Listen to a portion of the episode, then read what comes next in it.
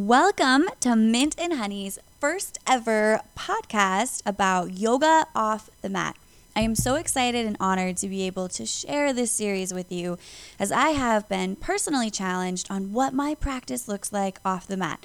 For those of you that aren't familiar, I teach locally here in Vegas. I have my own business. I do wine yoga and coffee yoga.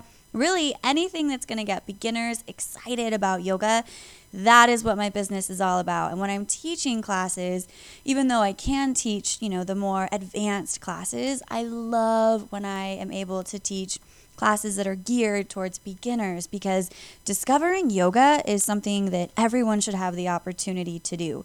My story with yoga started a couple years ago. I was just, you know, practicing yoga because I had knee surgery. I was in a very dark place. I was very depressed. I was surrounded by all the wrong people. I had the wrong job. Um, I was abused in my relationship, and it was just awful, super awful. And so, if you knew me back then and you knew me now, two different people, two different paths, and I'm just so grateful because yoga literally saved my life we can sit down and grab a cup of coffee or a glass of wine and I can tell you all about it and just let you know like all the mistakes and uh, choices that I made and how I was able to overcome that. But literally, yoga just wrapped me up in this big hug and saved me. So, if you've ever seen the movie um, My Big Fat Greek Wedding with the dad, where he says, Windex solves everything, that's how I feel about yoga. Because if you're down and you're depressed or you're sad, if you just start practicing yoga and start taking some time out to breathe, um, both on your mat and off your mat, you're really going to start see some changes.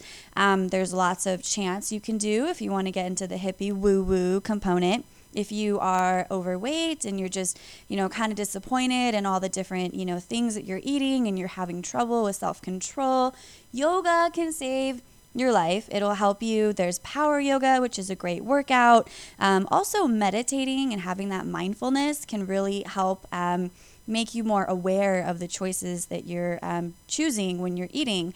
And we are going to dive into all those topics through this podcast series.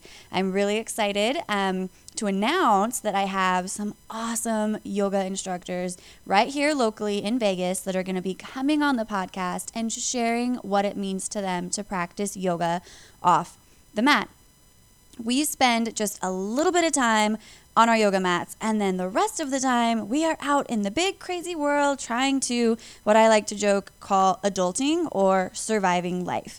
And so, through this podcast series, we're just going to dive into all these topics that we practice when we're on our mat, such as mindfulness and kindness and self care, self value the list goes on and on. And if you're new to the yoga world, I'm excited to share this with you because you are able to practice yoga wherever you are. Just taking time out to breathe, that is considered doing yoga. I mean, there's a whole style um, on the eight limbs of yoga. It's a pranayama, and it's all about breathing, and that's what you do. So I'm excited to just share this with you in gearing up and getting ready for the podcast, I did a lot of thinking. I did a lot of meditating or reflecting. If you know you choose not to be hippie woo woo, I'll throw out kind of both terms for you.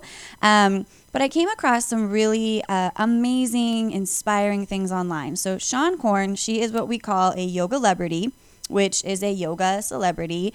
Um, she uh, she's pretty amazing. I've taken her class up at Wanderlust up in Tahoe, and she is on point with her cueing. And the way that she moves you in and out of poses is so graceful. She stays true to the yoga core um, poses and yoga philosophy. I don't know her personally, but I know she has a whole uh, business dedicated to off the mat into the world. So if you're looking for more resources, feel free to check her out. Um, she dives into topics such as community and giving back and um, a lot of social um, issues as well. And we'll be diving into some of those at a local level here in Vegas. But I absolutely came across her site, was already familiar with her, and just seeing how she's trying to take this practice off the mat. Fantastic. So please check her out let me know your thoughts on her. Send me a message. Um, but I also came across this amazing quote from Dr. Chelsea Jackson Roberts. I do not know her, and I have not taken a yoga class from her. She was featured in this online magazine called Kitchen, K I T C H N, um, just for those of you wanting to find the online uh, magazine. But she has this nonprofit, and you guys know my heart is in nonprofits. Um, it's called Red Clay Yoga. And she uses yoga to bring literature and art to um, youth. And I think that's super rad because trying to bring people together, trying to educate people, trying to create a positive community while using yoga as the medium is exactly what I'm all about. So, of course, this person resonated with me. And her quote, what she said, she said, Healthy means working towards alignment between mind, body, and action in the world. And that's exactly what practicing yoga off the mat is all about. It's about action. It's about actually implementing all those values and philosophies that you hear on your mat and applying them in real life. So here's kind of a silly example. It'll kind of give you an idea of how I'm going to be bringing in, you know, different real life, kind of day in the life of Emily's stories um, to share with you, but driving. We all drive in Vegas, and I'm sure if you've been here long enough, you have seen how crazy some of the drivers are. I myself have been told I'm a little bit of a crazy driver. And so, when I'm driving, I tend to let road rage kind of overcome me and I forget everything that I've practiced when I'm on my mat. I have been known to throw a couple birds. I have some choice words and a lot of expletives that come out of my mouth.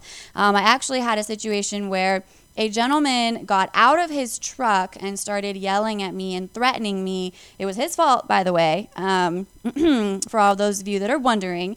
But it kind of made me take a step back and be like, whoa, whoa, whoa. I need to practice my yoga principles off the mat. And here's a perfect example of something that I can work on, and I'd love to share it with you because if you're like me and you struggle with all the stupid, crazy drivers, here's something that we can work on together you grab a worry crystal or a worry rock, if that's more your mojo, or just some type of item that you can hold onto. And when you start to feel stressed and agitated, just start to rub the rock. And you're transferring all of your anger energy into that item. Kind of the same concept of a stress ball, except with the rock, it's actually like a harder substance. So you can really squeeze it hard. Um, but if a stress ball works for you, by all means, uh, just like in yoga, the practice is for you. Well, this podcast is for you to take what works for you and modify it for your needs. So when you're driving, instead of yelling at the other person, try chanting Om. O M. It's like this Om. It's a little silly, kind of hippie woo woo, but when you start chanting Om over and over and kind of you you elongate it, you elongate it out, so you hold it for as long as you can. Um, it really calms the mind and it kind of brings you back into your center. And if you've taken a yoga class where you've chanted Om and you're totally familiar, you know exactly what I'm talking about. If you haven't, we have Om in the Orchard um, in May, which I'm really excited about. So we'll be practicing a couple Oms there.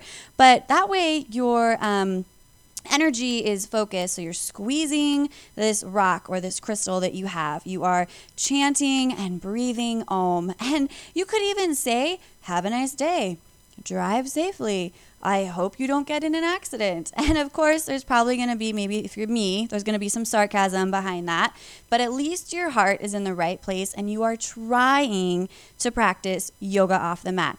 You are breathing, you are coming into your space, you are practicing your own self-care because you are rubbing your your rock and you are just trying to relax and make sure that doesn't happen the situation that happened with me where you think, "Oh crap, okay, here we go. This is this just got real." And so, I encourage you next time you hop in your car to really think about practicing some of those uh, principles that I just shared with you while you're driving because you're not on your mat. And if you are like me, you are driving all around the valley all the time.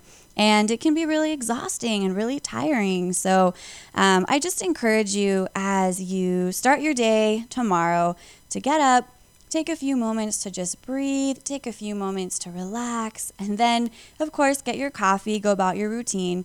And then when you hop in your car and you go off to work, just remember that there is an opportunity for you to practice yoga off the mat.